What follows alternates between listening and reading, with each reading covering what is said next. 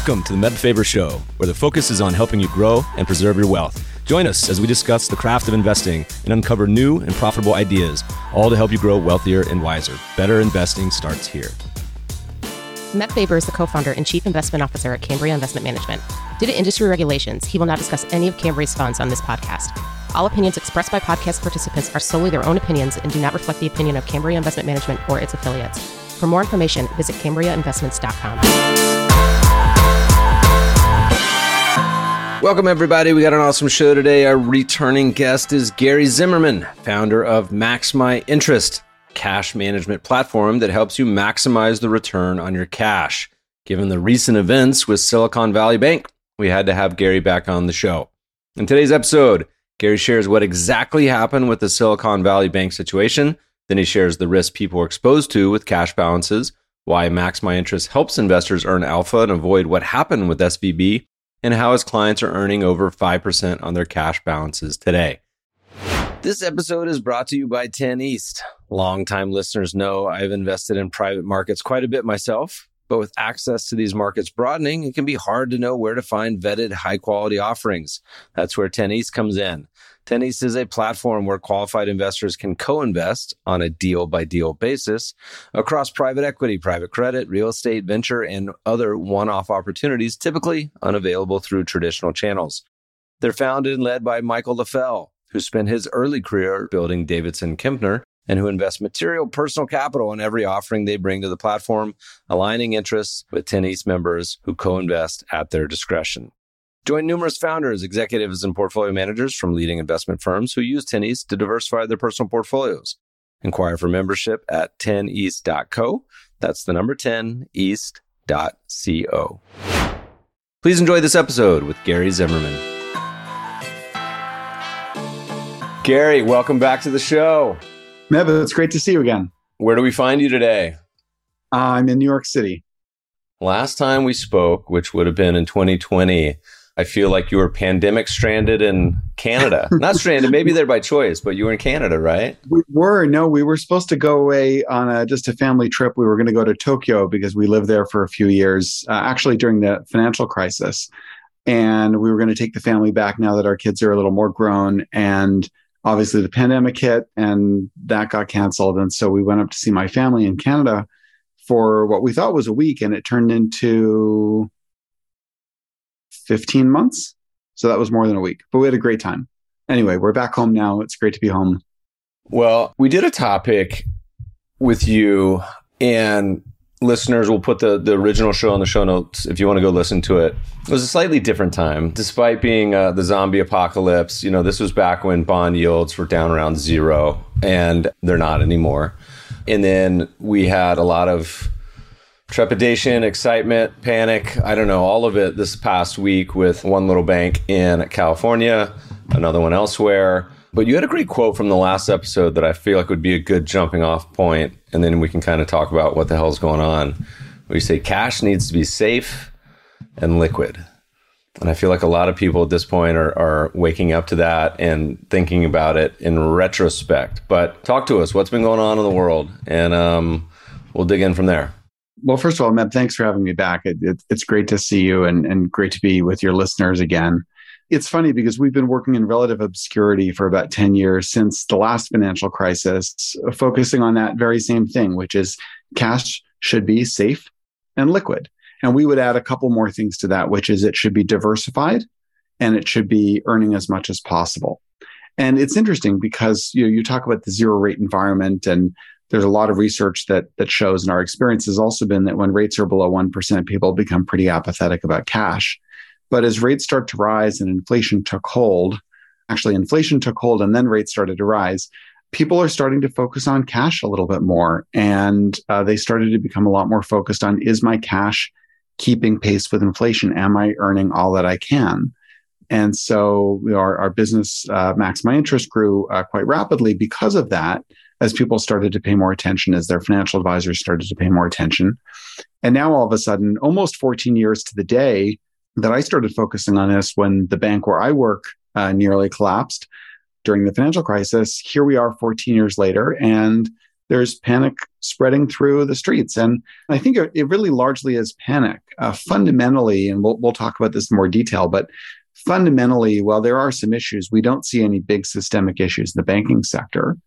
But any bank can be susceptible to a bank run, regardless of the size of the bank, because banks, by virtue of their business model, do not hold all of your deposits in the local branch where you deposited them. They lend them, they leverage them. And so the banking sector works really well unless everyone wants their money all at the same time. And that's exactly what's happened, certainly in the case of one bank over the last week. And, you know, I'm hopeful that calm will prevail and that, you know, we'll return to a sense of normalcy. But there are a lot of people who are really questioning for the first time gee, you know, ought I to be more thoughtful about where is my cash and is it fully insured and is it diversified and is it earning all that it can? And I think that that's healthy. If there's sort of a silver lining in all of this, it's that it will prompt both individuals and corporations to think about the different risks, right? Single supplier risk, a concentration risk, correlation risk, and just make sure that they're being thoughtful about cash just in the same way that they are about every other asset class. You know, it's kind of a story as old as time. If you go back to the long history of money, banks in the United States, you know, banks fail not too infrequently. Um, it's kind of scary to hear that, but you look at a chart, I think it's something like 500 banks failed in the last decade. But in general, people are protected. And I did a poll on Twitter yesterday, and I think it's biased because my audience is very quant nerd high level finance. My stuff's too boring to listen to if like you're kind of just you know retail investors. So but even then it was almost half the people i said do you do you prior to this week did you understand what fdic sipc was? And, and almost half said no. And so i expect in the broad population it's even lower than that right? Like i think that's right i mean your audience is sophisticated but you'd be surprised at the number of heads of brokerage firms that i meet with who don't understand FDIC insurance coverage. They don't understand how it works. They don't understand the limits. And that's fine, right? The economy is built of specialists, right? And I've focused on nothing else for the last 10 years, but understanding the banking sector, how that ties into wealth management, liquidity, insurance, all of those things and that's great. And we can all learn from each other. Um, and there are a lot of your other listeners who know an awful lot more about basically everything else than i do. And and so i think it's great to sort of focus people on now's a good opportunity just to learn. And it's not a very complicated thing. Fdic insurance coverage is actually very simple. It was started in 1933 in the wake of the great depression by fdr and the idea was that as an individual depositor you don't have the tools and capability to measure the soundness of the bank where you keep your money. In fact, I would argue over the last week, there were a lot of you know equity analysts who spend their whole life focused on this who or maybe even regulators who didn't appreciate the risks that were inherent here and so the whole idea behind FDIC insurance coverage is to basically create an equal footing for all the banks and to say as long as you keep your deposits below the FDIC insurance limit, it doesn't matter which brand is on the front of the branch, doesn't matter which name. It doesn't even matter which risk they're taking in their portfolio. You are insured and protected by the FDIC, which is backstopped by the full faith and credit of the US government.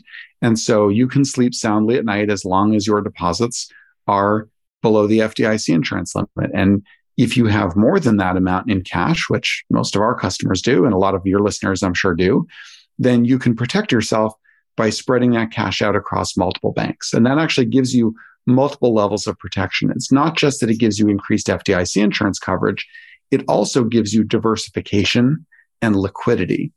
And those turn out to be really important things because if your bank fails and it's covered by the FDIC, uh, your deposits are covered, you'll get your money back. But what if you need to pay your tax bill that day?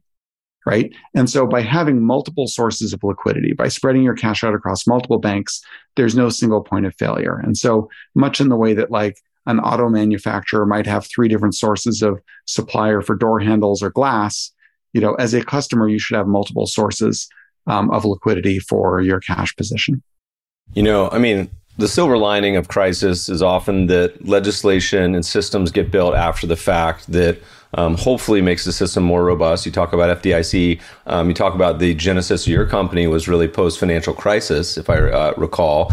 And here we are again, kind of going through something similar where a lot of people are waking up to And there's a lot of cross currents involved in the story, of course. Um, there were sort of irresponsible decisions made in, in a lot of different places. Um, maybe give us an overview. We'll talk about Silicon Valley Bank specifically, and then we'll talk about kind of what you guys do and, and how you guys think about dealing with customers as well. But let's start there. What went down last weekend? Give us the kind of the Cliff Notes version of uh, what happened from an insider.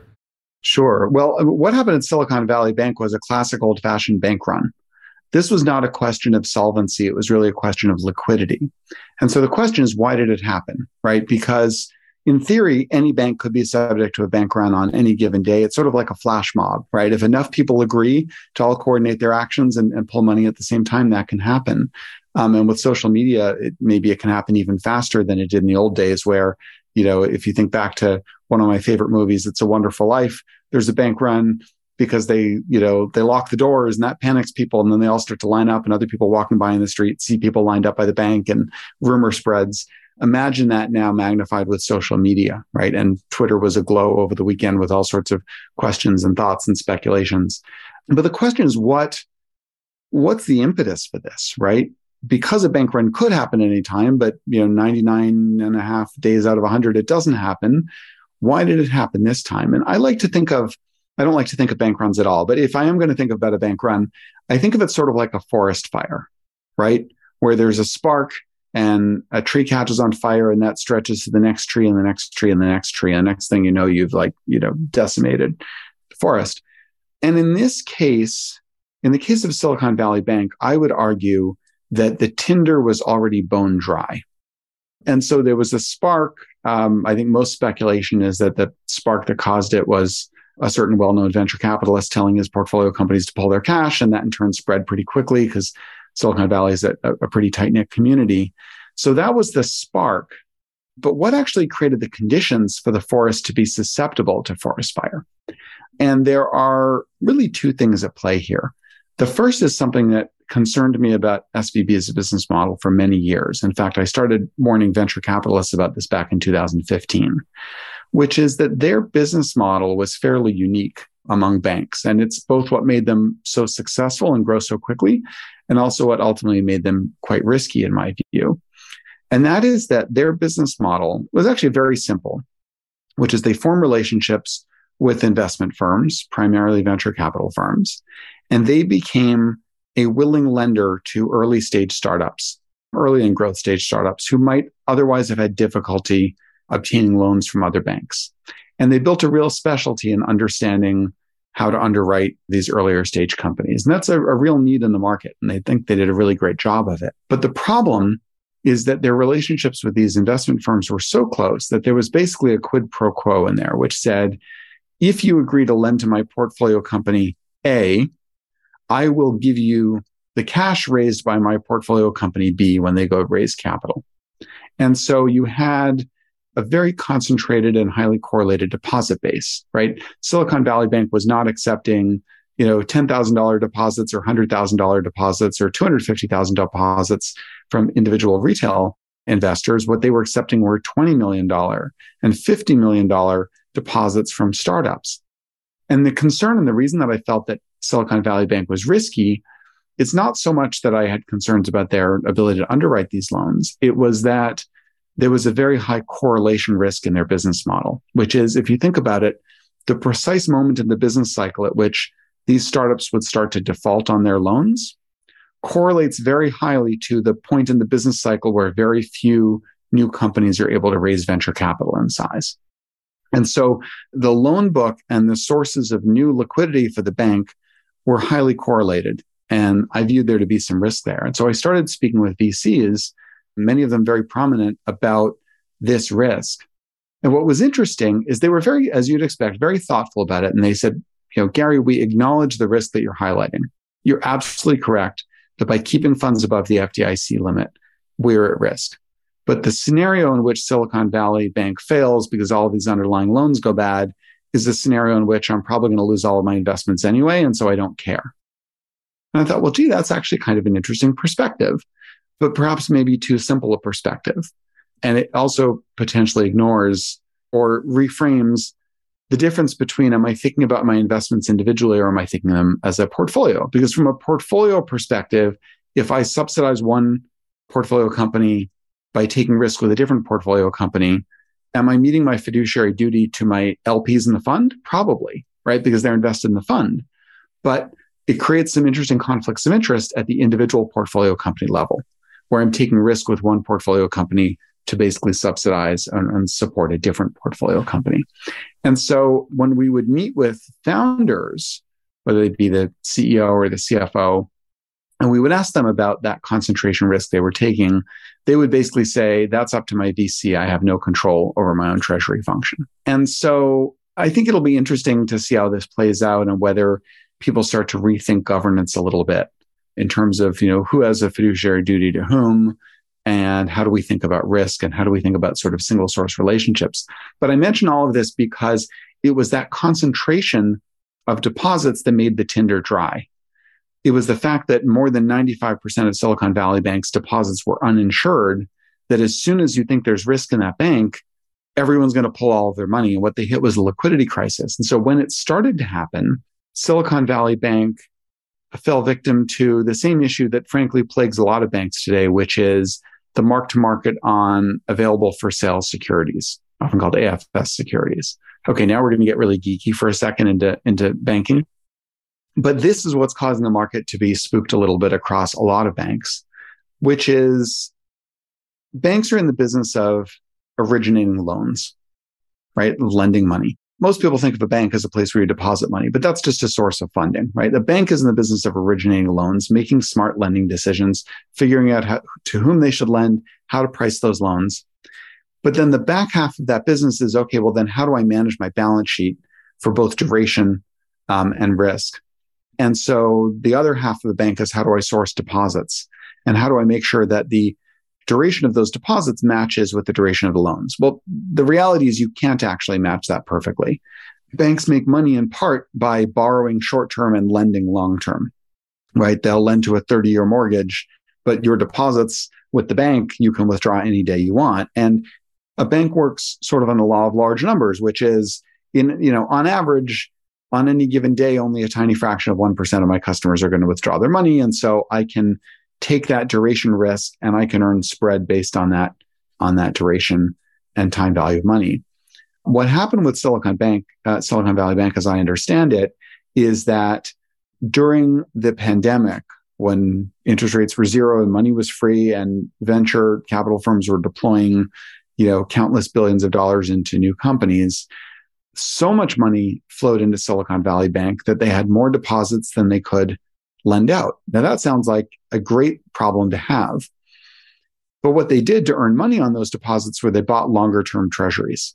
And when interest rates rose so quickly, the value of those treasuries on a mark to market basis fell significantly, right? If I buy, if I buy a five year treasury, a 10 year treasury and it's yielding 2%, and now rates rise and the, and the prevailing market is 4% for a 10 year treasury, well, now if I had to sell my treasuries today, I wouldn't get 100 cents of the dollar on them, right? I'm going to get a significant discount because any buyer would say, well, if I'm going to buy a 10 year paper, I can get 4%. So why would I buy your 2% paper?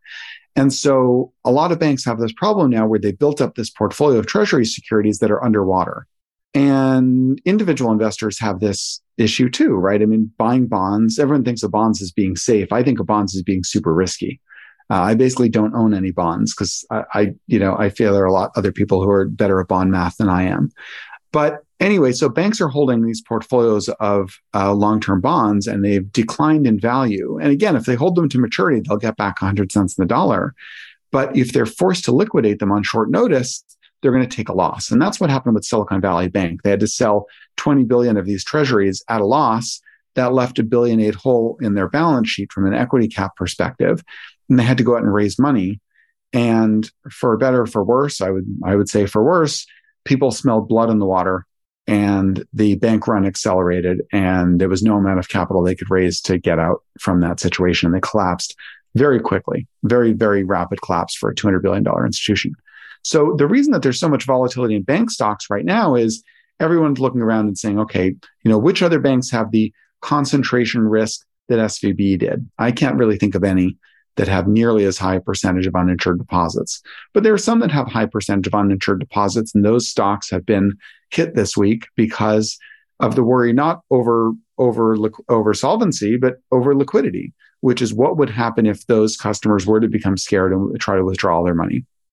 But the other issue where people are looking at bank balance sheets and saying, okay, look at all the banks that have large amounts of AFS securities that are underwater right now again, no problem if they can continue to hold them, but if they were forced to liquidate them, would they take a, a hit to their equity?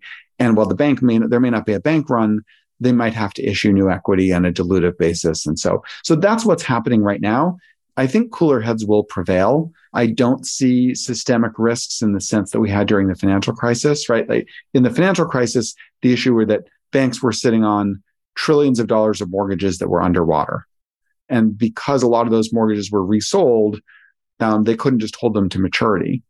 So I, I think the situation today is different, but but that's long story short, that's what I think happened with SVB. Yeah, and we don't need to spend too much more time on SVB. I feel like it's kind of getting well covered at this point, point. people are probably getting a little fatigued. But there are, you know, some unique aspects that are kind of fascinating. You know, one is, you know, the vast majority of the banks, people, a lot of people are below the 250 requirement. In SVB, it was like 90 some percent uninsured, right? But also, there's always been bank runs, but the first time ever, it was like at internet speed. I mean, 42 billion coming out in one day. Thanks, Peter Thiel. You can say his name. Um, you know, uh, is like an astonishing, like, you know, very quick situation. And so I like to talk more, you know, so much in the media likes to talk about the diagnosis. Let's talk more about the prescription. And we've known you guys for a long time. Full disclosure, listeners have an account at Max My Interest. Um, but this was an interesting topic a couple years ago when we did the discussion when interest rates are zero and you guys were offering, hey, you can uh, you can open an account and we'll maximize and we'll get you around one percent. It's really interesting now because we did a poll and we asked people, you know, what is uh, and this was I think before this went down, but it was like, what are you earning on your um, safe money checking account, savings account, whatever?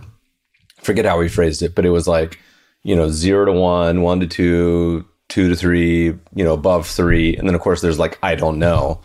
And the vast majority of people are earning either zero or I don't know, which means if you don't know, it's zero. and so, you know, I, I joked, I said, you know, there's so much all day long.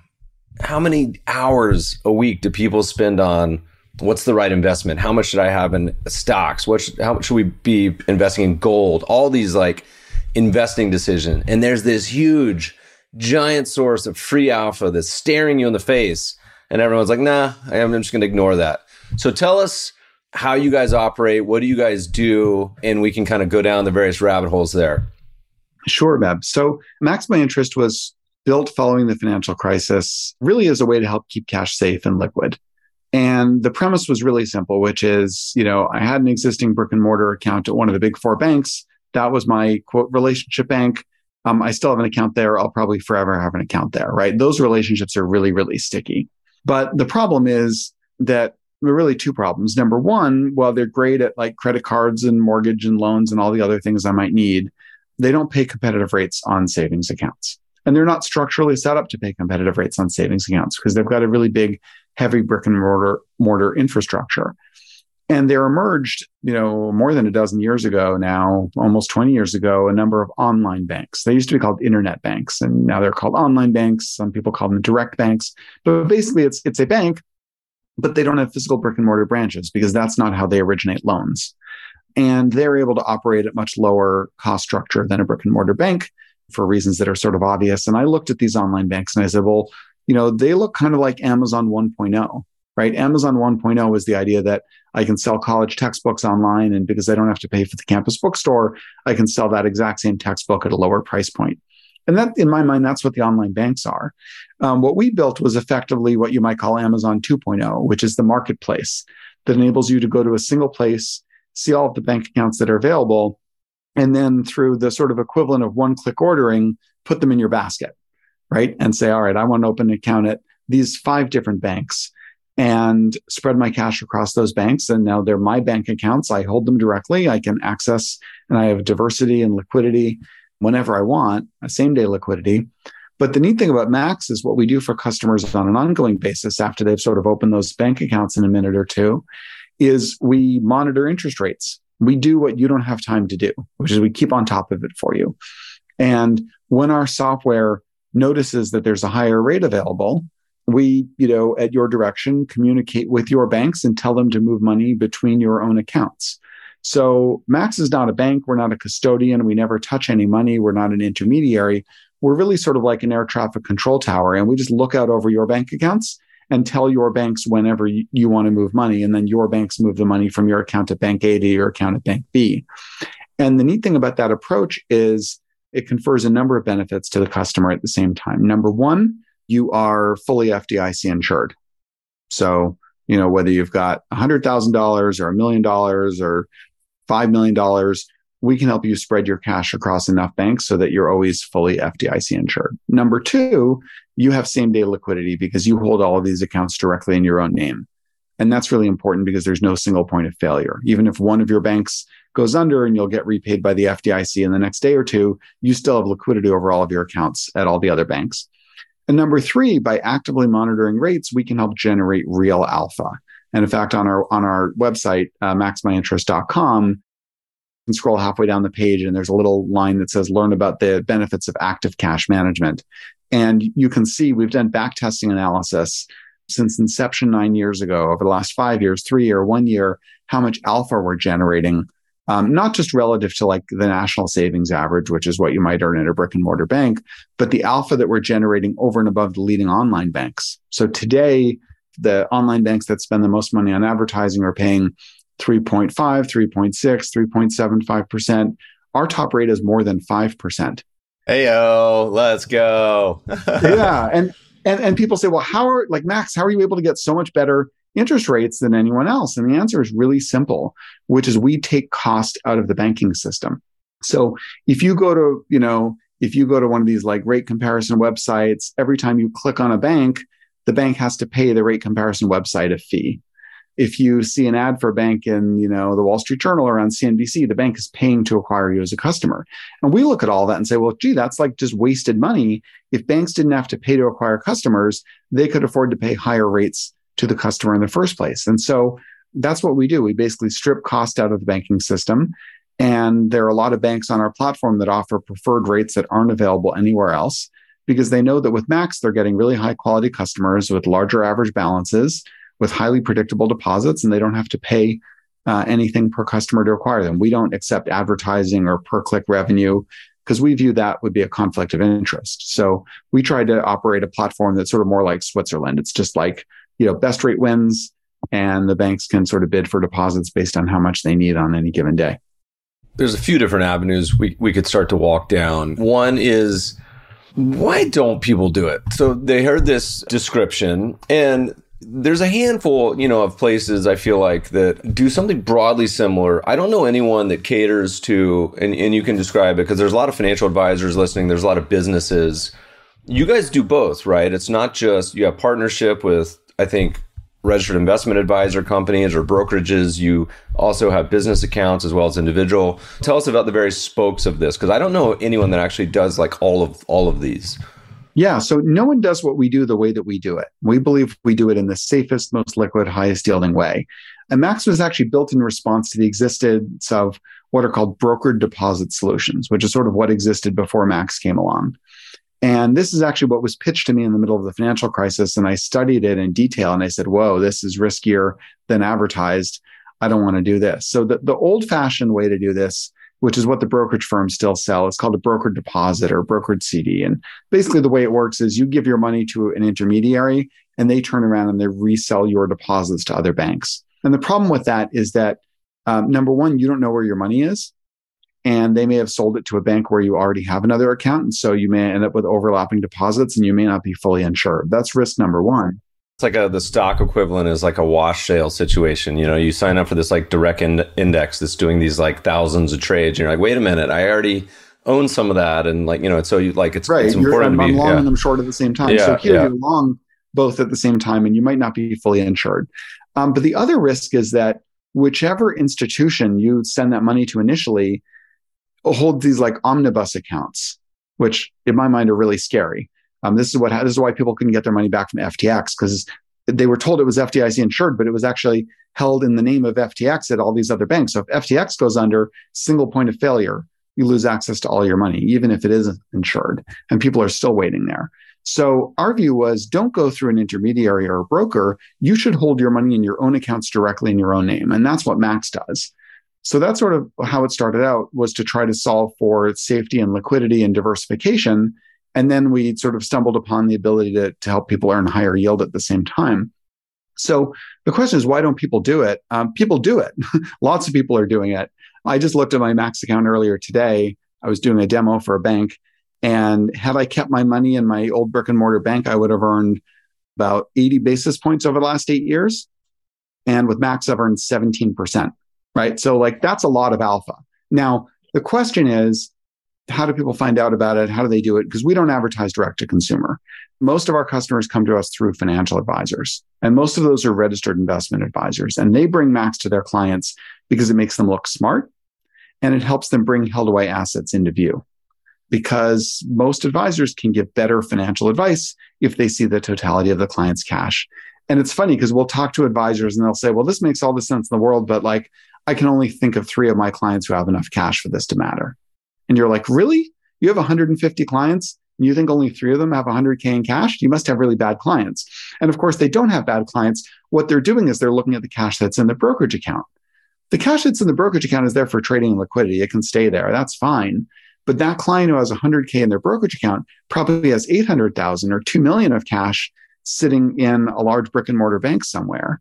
And so the opportunity we saw was let's help financial advisors deliver value to clients on money they don't even manage, right? This is for held away cash. And in the process, the clients will share that information with the advisor. The advisor can flow that into their financial planning tools like MoneyGuidePro or eMoney. And now that they see all of this cash, they can provide better, more holistic advice and better planning. And that's really how we've grown. And today we're working with advisors from about 1500 or 1600 wealth management firms. And they use Max because it makes everyone better off. Advisors better off, clients better off. But I think like the more interesting thing part about your question is okay, well, great. That's like some subset of the population. What about everyone else? Like, isn't this a total no brainer? And that's the, the term that keeps coming up over and over again. People hear about Max and they say, that's a no brainer. So why don't we have 100% market share? Well, we have three major competitors. And those competitors are awareness, apathy, and inertia. And I remember the first time I said this to someone, they were like, is that apathy.com? And I'm like, no, no. like these are these are concepts, right? Awareness is per your Twitter poll, people don't know they could be doing better. They might not even know, they don't even know what they're earning right now. Like if all your listeners go home and go pull out their bank statements, right, and take a look at it and they're like, gee, I could be earning 5%. I'm currently earning five basis points. But the reality is that people are busy, right? And so awareness leads into apathy, which is okay, I know I could be earning more, but I just don't care. Well, gee, that's like a really interesting one to unpack. Why don't you care? like I still compare the prices in the supermarket, right? like I care, I care about every dollar. I feel like really good investors focus on the details in the same way that I like dug into the details on why are broker deposits risky.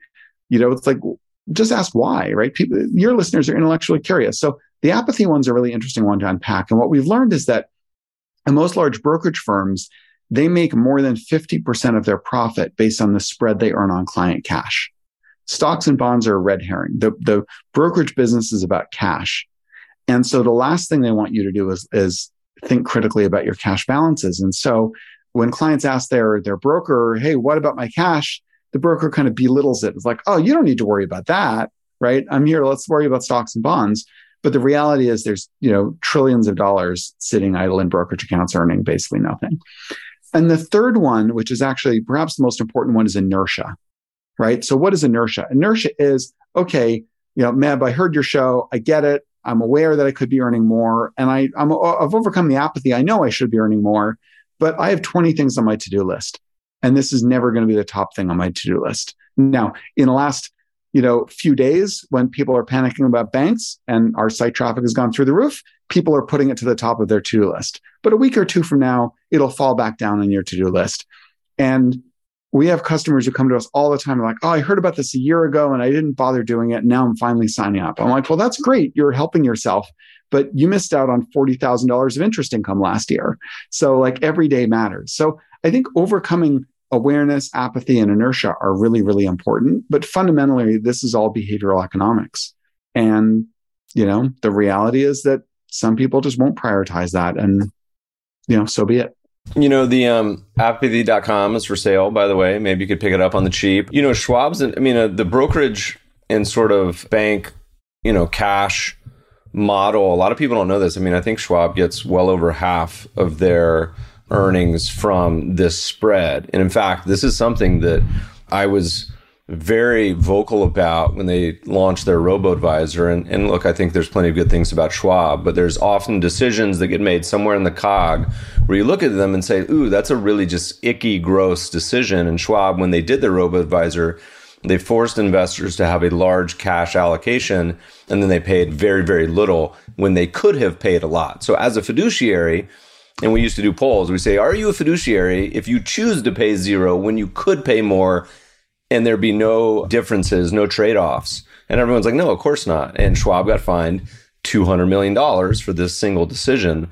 But there's other ways where, you know, if your cash is in an account and they're not the fiduciary or they're not in charge of managing it, they're like, well, it's up to you. You get it. You have to choose. It's not our fault if you leave it at zero. So, listeners, as always, the lesson is you need to take control of your own destiny and finances because it's important, you know. And so, obviously, this last week, I imagine, has been a exhausting period for you just the amount of inbounds i imagine you guys are getting and um, that's great how much of the discussion is sort of under the business umbrella because i feel like a lot of the silicon valley bank discussion is like, yes, there's the individuals, but the people that were really freaking out were like Roku had like a quarter of their money there, and, and Circle had like three billion.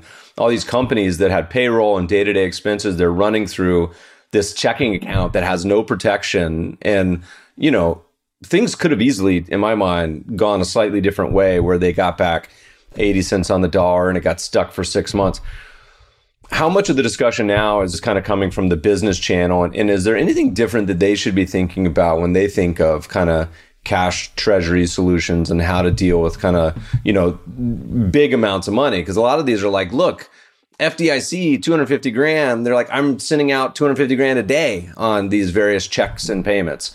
What's the best practice there? How should they think about it it's a really interesting question, Meb. And this is, you know, fundamentally, this is a question for controllers and treasurers and CFOs and boards, right? Which is what is your risk management policy around cash? Are you properly diversified in your banking relationships? Have you insured as much as you possibly can? We understand that people have operating accounts and funds flowing in and out, and you may not be able to fully insure it. But the other sort of question is, you know, maybe thinking more critically about why are you holding so much cash? And this is the same discussion that financial advisors have with clients, right, who start to use Max for their personal cash, right? The, the client who they thought had 100K in cash and now they find has 800K in cash, it prompts some interesting discussions. What are you saving for? What are you planning for? You know, is there an event coming up that I'm not aware of? Is your risk tolerance different than than what you filled out on, on the risk questionnaire when we first started working together? And so i think the same questions are relevant for companies right? If a company is hoarding cash are they building a war chest? Are they planning acquisitions? Ought they to consider dividends or buybacks? And you know we're not really here to opine on any of that but i think you know, a good board asks good questions, right? To make sure that management is being thoughtful about everything. Is your decision to work with a single bank a deliberate decision or an accidental decision? Is your decision to hold cash versus T bills versus money market funds versus other instruments? And money market funds are not without risk either, especially prime funds can be quite risky. Can you explain that while we're there? We can't just skip oh, over sure. that. What do you? yeah. So, I mean, again, it all goes back to like who's standing between you and your money, right? If I hold an account directly at a bank and my name is on the account and I can walk into the branch or call up the bank and wire funds out same day, in my mind, that's the safest, most liquid way to hold cash, right? We talked a little bit about deposit brokers where now you're putting an intermediary between you your money's no longer title. It's like the account's not in your name anymore. So you can't call the bank and get your money directly. That adds a layer of risk. So money market funds are a pooled vehicle. And we saw during the financial uh, crisis, the reserve primary fund broke the buck because effectively there was a run on the money market fund, just like there can be a run on the bank. And if that fund has to liquidate all of its securities at once, it may not be able to get 100 cents in the dollar on it. And that's so money market fund is sort of a, people call it a cash equivalent or a near cash equivalent, but it's not quite as safe as holding money in the bank, that, you know, insured money in the bank. Now, what are the underlying securities? Well, if you're buying a government money market fund, that's pretty safe because they're holding T-bills mostly. And, you know, so you understand the underlying credit risk. But what happened after the financial crisis is the SEC forced the industry to make a distinction between government money market funds and prime money market funds. And the word prime is really misleading because prime sounds great, right? Like I'm going to go to a steakhouse and I'm going to go prime steak. That's better, right? No, prime is worse. Prime is much worse because a prime money market fund can hold repos, they can hold commercial paper, they can hold all sorts of foreign securities, they can hold all sorts of other types of short term instruments um, that bear more risk. And that's why prime money market funds yield more. They yield more because you're taking more risk. And following the financial crisis, the SEC basically said that for prime money market funds, they can put in uh, redemption gates and redemption penalties of up to 2% and gates of up to 10 days in the event of market stress. So I don't know whether those were invoked this week, given everything going on in the market. But if you hold a prime money market fund, you might not be able to get your cash out right away, and you might have to pay a one or two percent redemption penalty to get it. So our view is like, look, fixed income is is all about risk and reward, and you know there's this continuum between risk and duration and, and all these other factors. But don't be fooled into thinking that a prime money market fund is safe. It may be relatively safe, but it's not perfectly safe and it's not perfectly liquid. It's not as good as a government money market fund. And that in turn is not as good as FDIC insured cash in your own bank accounts. Yeah. This becomes speculation at this point. And to me, there's kind of two parts to this. There is the, is your money, you know, safe? Are, are you protected on this FDIC insurance? And that's like, you know, the old, old comment about bear markets. Like people were more concerned about the return of their capital rather than return on their capital, right? So are you getting your money? Is it safe? One. Two is then are you then optimizing it, all things considered equal, for free? Like, why would you not? Okay. But the first one, the interesting part about this past week, and there's talk of contagion and everything else going on, all the VCs losing their mind on Twitter, going kind of hyperbolic. But what do you see to the future of like FDIC insurance? Is it something that you think people, the government is going to take a look at and say, hmm, we're going to raise it? Do you think they're going to take a look at it and say, hmm, actually, you know what? All deposits are covered. We're just going to come up with some sort of framework to where you can't invest in crazy stuff. Like there's a, a multi bucket system where I say, okay, well, these deposits are ironclad, but hey, it's T bills, like sorry, or whatever it is. If you're talking, Biden calls you today, he's like, Gary, you're one of the few sensible, sober ones out here. What should we be doing here? What do you think? FDIC Infinity? And then what do you think is the most, what's your suggestion? And then what's kind of the most likely outcome? Well, given our proclivity to print money these days, FDIC Infinity sounds tempting, um, but I don't think that's the right answer. The FDIC insurance limit has grown with inflation over time. I think it started out at $2,500, right? Pre financial crisis, it was up to 100,000.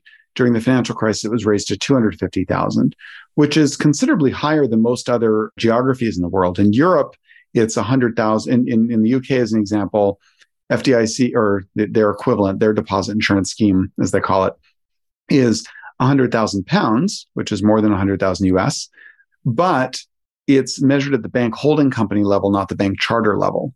So most citizens in, in the UK have a lot less deposit insurance than Americans do. In Canada, it's 100,000 Canadian, which is, I don't know exactly what the exchange rate is today, but roughly 75,000 US. So in the US, we already have a very high level of deposit insurance. $250,000 is an awful lot of money for the vast, vast, vast majority of the population.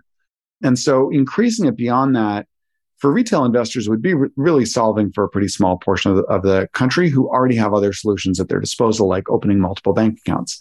And if you add unlimited insurance, you might further increase the concentration of the US banking sector, which would be bad for competition. So I don't think that's the right answer. But you know what, what is interesting is we've we've introduced a moral hazard here, right? There's an interesting debate about should the FDIC have actually backstopped it, or should they have taught people a lesson to say insurance exists for a reason? And there's a risk of complacency here where people will look at the failure of SVB and they'll look at the closure of Signature and they'll say, well, gee, in these two cases, the FDIC stepped in and made everyone whole, at least on the depositor side. Obviously, the equity holders wiped out. And so, gee, you know, all my money is going to be safe. But you have to think back to the financial crisis and what happened, right? Bear Stearns was saved. Citi was was saved, although at a very high cost uh, to Citi shareholders. But Lehman wasn't. And so, you know, everything that's happened so far has been retrospective, not prospective. And I don't think that it's safe to assume that if your bank fails tomorrow, the FDIC is going to come in and make you whole as well, because there's kind of no end to that. And it creates significant moral hazard. I think a lot of people were caught off guard, rightfully or wrongfully. Now everyone is aware there's really no excuse. If you lose money, you know, because you were above the FDIC limit tomorrow, like shame on you, right? I think there's this has been well enough covered in the press. I do think some of the steps that the Fed took over the weekend were very clever. So, you know, one of the concerns right now, we talked about the beginning of the program, were AFS securities, right? Available for sale, where I'm holding a two year treasury that's fallen in value if I had to sell it today, but it's worth 100 cents in the dollar if I keep it um, through to maturity. And so what the Fed did is they said, any banks that are holding these AFS government securities can pledge them and get 100 cents in the dollar in liquidity today. Effectively, they're they're kind of creating zero interest rate policy in a sort of limited way. But that was, I think, a very smart move because it really should quell any fears about, you know, solvency or liquidity risk for banks. Um, because the, the banks have enough assets to cover these liabilities, right? It's just a function of liquidity. So I think that was a really smart move. And that seemed like the right and actually a very clever solution and probably better than providing, you know, unlimited FDIC insurance coverage. Is it possible they step in and say for the six months, the next six months, we're just going to make it unlimited? Yes. But I don't think that's the right answer. How much do you think about, or how much should investors be thinking about SIPC too? You know, and, and I know like credit unions have like a slightly different characterization too. Like, is it like, all right, you need to get your bases covered with FDIC, set up this, and then worry about these other things? Or like, do they play a equal role? There's a lot of acronyms. It get, get, get, gets confusing. a lot of acronyms. So credit unions are protected by NCUA, which is basically the credit union equivalent of the FDIC. For all intent and purpose, it's the same thing. So you should feel perfectly safe with your money at a credit union in the same way that you would feel perfectly safe with your money at a bank as long as you're below the limits. And it's the same 250K limit. SIPC coverage is very different. And a lot of fintechs have sort of hid behind SIPC coverage to imply that your money is safe, but it's a very different thing. SIPC coverage is designed to prevent against commingling and theft and fraud. It's not designed to protect against solvency. So, and it's not designed, it, it doesn't provide any insurance on the underlying securities, right? It's like if I buy, you know, a thousand shares of Intel and those go to zero, SIPC coverage doesn't protect me at all. Where I'm protected is if my broker takes those thousand shares and takes them out of my account, puts them in the brokerage's own account, speculates, loses money, and the brokerage firm goes out of business, right? That's what SIPC coverage protects you against. And there's a sublimit of 250K for cash as part of that. So you'll see a lot of like investing apps say, oh, we're SIPC insured. And they're like holding that out as if that's, you know, some great assurance around their strategy. It's not. It just says that, you know, if they commingle your funds and they go belly up, your securities still belong to you. And it's kind of like, you know, it's similar to what we were saying about bank accounts, right? There's a value to holding that security directly rather than than having it commingled. But that, yeah, that that's basically the distinction. Man, this area to me is fascinating because it's like the plumbing of these kind of things you really have to get right. We've kind of been talking a lot about some of these ideas the past few years and feel like it's still for whatever reason, very underappreciated. You know, max my interest is a great phrase. We, we may have to come up with some better marketing angles for the broad community because you get lost in the FDIC, SIPC, all this stuff, but we need like, we need a lot of this to be a little easier for, I feel like, the broad populace to, digest. So you guys are doing a good job. Anything we haven't covered? I feel like we've turned over a lot of rocks. Is there anything specific that you think is uh, you're like, oh wait, we didn't talk about this? No, I mean this is um, your your your your questions are always very uh, comprehensive, um, and I think you know the interesting like where do we go from here is making sure that you think critically about everything you do in life, right? I mean, a number of people have said to me like, you know, why don't I just pick one bank, right? Why don't I just pick one online bank? It'll yield enough. And the closest analogy I can think of, albeit imperfect, is think of like your main primary bank as like your car dealership, right? That's where you bought your car. You trust them. Hopefully you trust them, right? That's where you go for maintenance. Like they serve all the main needs. But on an ongoing basis, you need gas for your car, right? Do you pick one gas station and say, that's the gas station I'm going to go to forevermore? Or do you like shop around a little bit and see who has the best price for gas each week? That's something you need on an ongoing basis. And we think about, you know, your savings accounts is kind of similar, right? You've got your your relationship bank, your dealership, right? That's the home of, of your relationship with money. But the savings accounts are repriced every day, every week, every month. It kind of pays to shop around. And imagine if there was a service that like went around and would refuel your car for you at whichever gas station had the best pricing. That's basically what Max My Interest does a little more. We do we do more than that. But so, you know, you're already people are already doing this in other parts of their life. They're already being thoughtful about where they buy gas for their car. They're already being thoughtful about where they shop for food. You just need to like think of your financial life in the same way. And and the big takeaway for me from the last 10 years of being focused on something that's much more, you know, retail is that the vast majority of the population walks the earth blissfully unaware of financial concepts, right? Like I imagine that most other people, when they go out to dinner, they're like, oh, like food is delicious. The atmosphere is lovely. I walk into a restaurant. Now I do this with my son. It's a little nerdy. And we instantly start dissecting the unit economics of the restaurant and like trying to understand, you know, like what's their rent and like how many staff are here. And maybe that's a personality flaw. Um, but it's just like how I'm wired. It's how I think. And maybe, I don't know, maybe I should just walk in and enjoy, enjoy my meal. But I'm like curious about how the world works. And that's sort of the fun thing here, right? Is like, how does the banking system work? How do funds transfers work? How do, you know, the securities industry work? And when you start to dig and think critically, sometimes you uncover something that's interesting. And, and, you know, we hope that we're helping a lot of people by just helping them be a little bit more thoughtful. And then, like, I'm sure other people will be inspired by this and start to think critically about other aspects of our economy and, and what else could be done better. I spend a lot of time thinking about when I go to a restaurant, there's like a bunch of, you know, psychology and marketing on how they position the text, where the prices are, you know, like if it's in a row, a lot of the ones traditionally have it be more like center justified so the prices are harder to compare right? There's all these like little things that they can do to optimize the menus. That that part of the world's fascinating to me because it just like tricks your brain into making some decisions and ordering the chicken piccata when you really don't want it. What's the future for you guys uh, look like? We asked this last time, and I don't think either of us would have predicted necessarily that we'd be sitting at a five percent, you know, Fed funds rate world only a year or two later than our last conversation. Is it more just kind of blocking and tackling for you guys, getting the word out, um, trying to uh, help people be safe and, and high yielding? But got anything under the covers that you can let us know about in the future?